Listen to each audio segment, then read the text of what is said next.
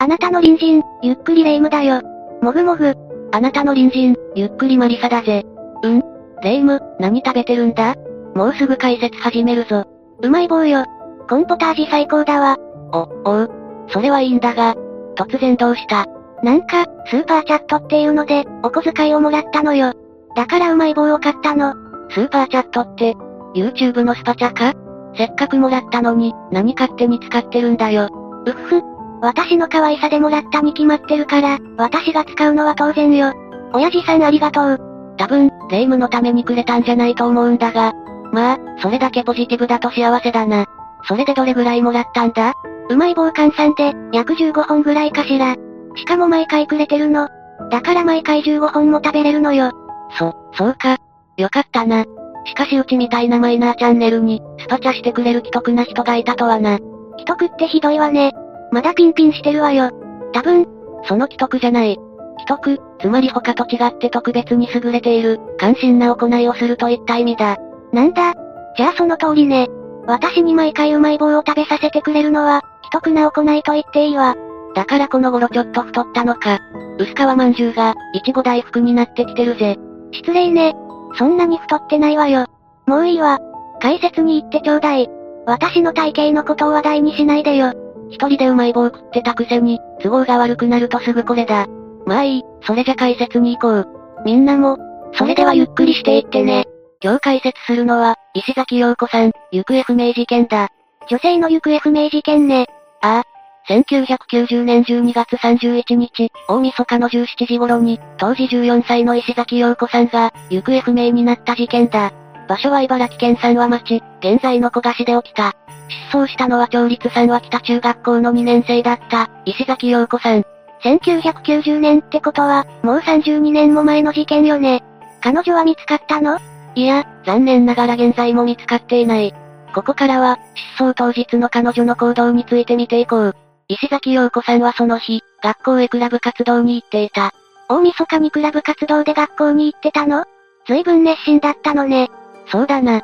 彼女はその後学校から一度、家に帰ってきている。そして再び出かけているんだ。どこへ向かったの？友人と買い物に行くためだ。再び外出するとき、自宅にいた祖母から、大晦日だから早く帰ってくるんだよ。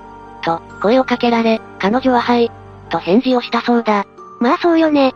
大晦日だし、紅白歌合戦とか、年越しそばとか、NHK の行く年来る年とか、除夜の鐘とか、カウントダウンでジャンプするとか、いろいろやること目白押しだものね。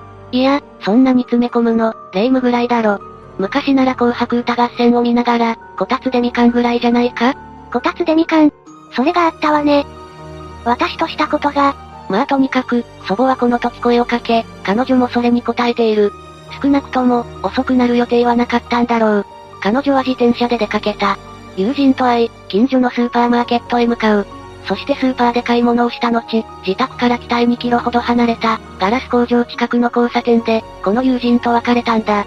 何時頃に別れたの ?16 時から17時ぐらいだと考えられる。そして友人と別れた後、彼女は行方不明となってしまうんだ。大晦日の16時頃だと、もうかなり暗いわよね。でも家から2キロだと、自転車だとそこまで遠くないわよね。何か手がかりは残されていないの？彼女が乗っていた自転車が発見されている。しかもその自転車には、スーパーで買い物をした荷物が、そのまま残されていたらしい。それっておかしすぎるわね。絶対に事件の匂いがするわ。そうだな。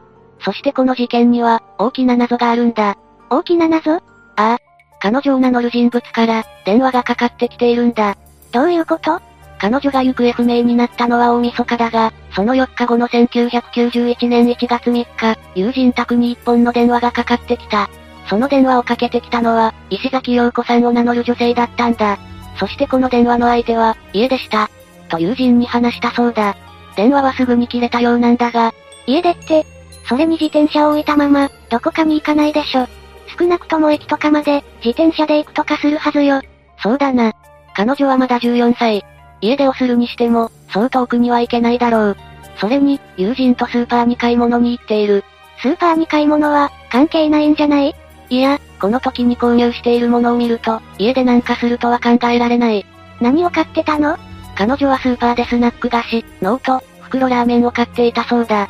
少なくとも、家出を考えている14歳の女の子が、学校で使うノートや、鍋で作る袋ラーメンは買わないだろ。確かに。それに、もし家出するなら、どこか身を寄せる場所が必要よね。そうだ。今と違ってネットや SNS を使って、簡単に誰でもという時代じゃない。出会い系サイトなんかもないだろうしな。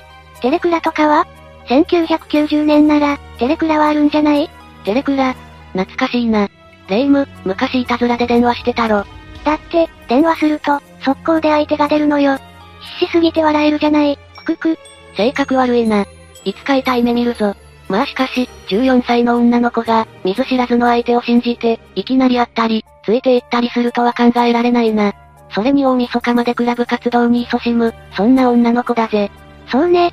明らかにありえないわね。そしてこの電話の話には続きがある。さらに今度は、彼女の自宅にも電話がかかってくるんだ。この友人宅への電話があった直後に、自宅にも石崎陽子さんを名乗る人物から、電話がかかってきている。この時には、新宿にいる。人が大勢いて帰れない。大勢の人がいて帰れない。などと話した後、一方的に電話を切り、その後は一度も連絡はないんだ。絶対おかしいわよ。本人とは思えないんだけど。だが少なくとも、友人宅と自宅の電話番号を知っている人物がいることは間違いない。電話帳を見たのかもよ。あり得るが、友人との関係性はどう考える？なので、少なくともこの電話をかけてきた人物は、陽子さんと面識がある。もしくは、本人から聞き出したと考えられるな。電話自体は、本人からだったの？残念ながらわからない。この電話が本当に本人によるものなのか、それとも犯人が捜査を攪乱するためかは不明だ。少なくとも、不自然なことこの上ないわね。しかも新宿って、家出して新宿に行くとは思えないんだけど、まあ、本気で家出や失踪をするなら、新宿みたいな人の多い、しがらみのない場所は都合がいいだろうが、少なくとも陽子さんには、そんな理由はないし、そんな気配もなかった。どう考えても、何らかの事件に巻き込まれたと考えられるな。自転車がそのままだったってことは、例えば交通事故で、その証拠隠滅に連れ去られたとか、そういったことは考えられないの？少なくとも警察からの発表に、そういったものはない。近年、女性の乗った自転車に車をぶつけて、暴行する事例もあったにはあったが、今回はそういったものではないだろう。どうも犯人像がつかめないわね。しかも、電話をかけてくる意味がわからないわ。もし拉致して命を奪うのであれば、そんな連絡必要ないだろうし、わざわざ電話はしないでしょ？そうだな。それに本人だとしたら、脅されているか、何らかの理由があるはずよね？でも少なくとも自主的な家出ではないだろうし、電話をかけてきたのが本人じゃないとしたら、少なくとも女性が、犯人グループにいるってことよね？そうなるな。そうすると複数犯の可能性が高くなる。実はこの事件については、北朝鮮の拉致説があるんだ。また北朝鮮？何でも北朝鮮の拉致説にするのは良くないわよ。いや、この説には一定の説得力があるんだ。まずこの地域は、1980年代から行方不明者が多く出た、大町ルートに当たるんだ。大町ルート？大町ルートとは、千葉県旭市から東京都、さらには山梨県甲府市から長野県大町市、そして日本海に至るルートのことだ。特定失踪者の住所や、いなくなった場所を調べると、全体の約3分の1がこのルートに当たるんだ。そして今回の事件についても、地理的な共通点がある。なんでそんなところで、拉致を行っていたのかしら日本海側の方が楽じゃないの？当然、日本海側でも北朝鮮は活動していた。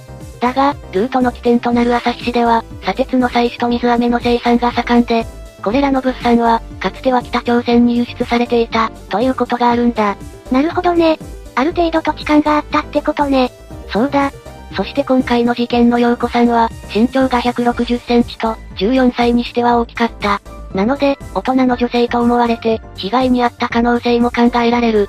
それでなくとも暗い田舎道、街灯もない中では、判別できなかっただろう。それに、近くにはガラス工場もあった。そこの従業員だと思われたとしたらどうだろう。北朝鮮の拉致は、技術者とかを狙うんだっけその可能性も高い。様々な偶然が重なって、彼女は北朝鮮に拉致されたのではないか、そう考えることができてしまう。ルート上に東京ってあるけど、どういうこと？木を隠すなら森の中。つまり、多くの人が集まり、隣人との人間関係が希薄な都会は、秘密活動をするにはうってつけだ。おそらく北朝鮮の工作員たちは、東京にも拠点を持っていたんだろう。実際に、東京から電話をしてきたのかは分かっていないが、少なくとも新宿が、雑多な街であることは理解していただろうしな。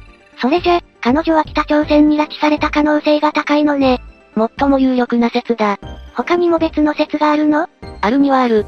犯罪組織に誘拐されたとかだ。だがこれは、あまり考えにくいな。リスクが高すぎる。それに電話をかけてくる時点でおかしいだろ。そうね。犯罪組織がわざわざ、電話をさせるとは思えないし、偽装工作としてはお粗末よね。それにしても北朝鮮って、ほんと腹が立つわね。ミサイルとか乱射してるし、何考えてるのかしら。北朝鮮の民衆が悪いわけじゃないが、少なくとも独裁国家で恐怖政治をしている以上、今後もかなり厄介な隣人であることは間違いないな。家なら引っ越せばいいけど、国は引っ越せないから最悪よね。そうだな。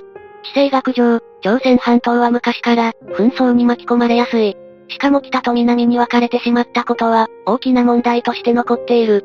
私が怒っているのは、日本人を拉致する北朝鮮のメガネと黒電話よ。本当に許せないわ。霊夢の気持ちもわかるぜ。今も拉致被害者の家族たちは、粘り強く活動を続けている。政治家が真剣に向き合って、北朝鮮から大きな情報を引き出すことができればいいのだが、今の政治家にそんなことできるのかしら。統一教会の問題とか、結局及び腰な感じじゃない？まあな。与党は統一教会の問題は、かなり痛いだろう。公明党も宗教関連だから、全く口を出さないしな。丸科学会のこと？宗教2世の問題は、古くからある問題だ。エホバの証人で輸血ができず、亡くなった少年の話もあるしな。何それ？詳しく教えてよ。また次回な。今日の解説はここまでにしよう。わかったわ。じゃあうまい棒食べてもいい？いいけど俺にもくれよ。仕方ないわね。じゃあ一本だけね。おいおい、ちゃんと当分しろよ。俺とお前でもらったスパチャだろ。違うわよ。私の魅力でもらったのよ。マリサは私に感謝しなさい。そもそも普段から感謝が足りないのよ。何に感謝すればいいんだ？お前の世話はほとんど俺がやってるだろ。おはようからお休みまで？ライオンの CM かよ。もういいや、うまい棒一本でいいよ。感謝して食べることね。霊夢はいっぱいうまい棒食べて、正月には鏡餅体型になればいいのさ。やめてよ、呪いの言葉を吐くのは。もうすぐめでたいお正月よ。そろそろ正月準備だな。そういえば鏡餅買ったか？ああ、忘れてたわ。しめ縄はわかったけど。まあ、鏡餅は霊夢が下で、俺が上に乗れば完成するが。まだそこまで大きくなってないわよ。ぐぬぬ、必ず痩せてやるわ。見てなさいよ。わかった、期待してる。頑張れよ。それじゃそろそろみんなともお別れだ。今日も見てくれてありがとう。視聴者のみんなの隣にも、残念ながら恐ろしい隣人になってしまった人間が、住んでいるかもしれない。私たちみたいないい隣人だけじゃないわ。もし、怪しい隣人を知ってる人いたら、ぜひ教えてね。じゃあ、次回までのお別れだ。それまで皆が、無事に過ごしていることを祈ってるぜ。それじゃ、次回も私たちの隣人として、ゆっくりしていってね。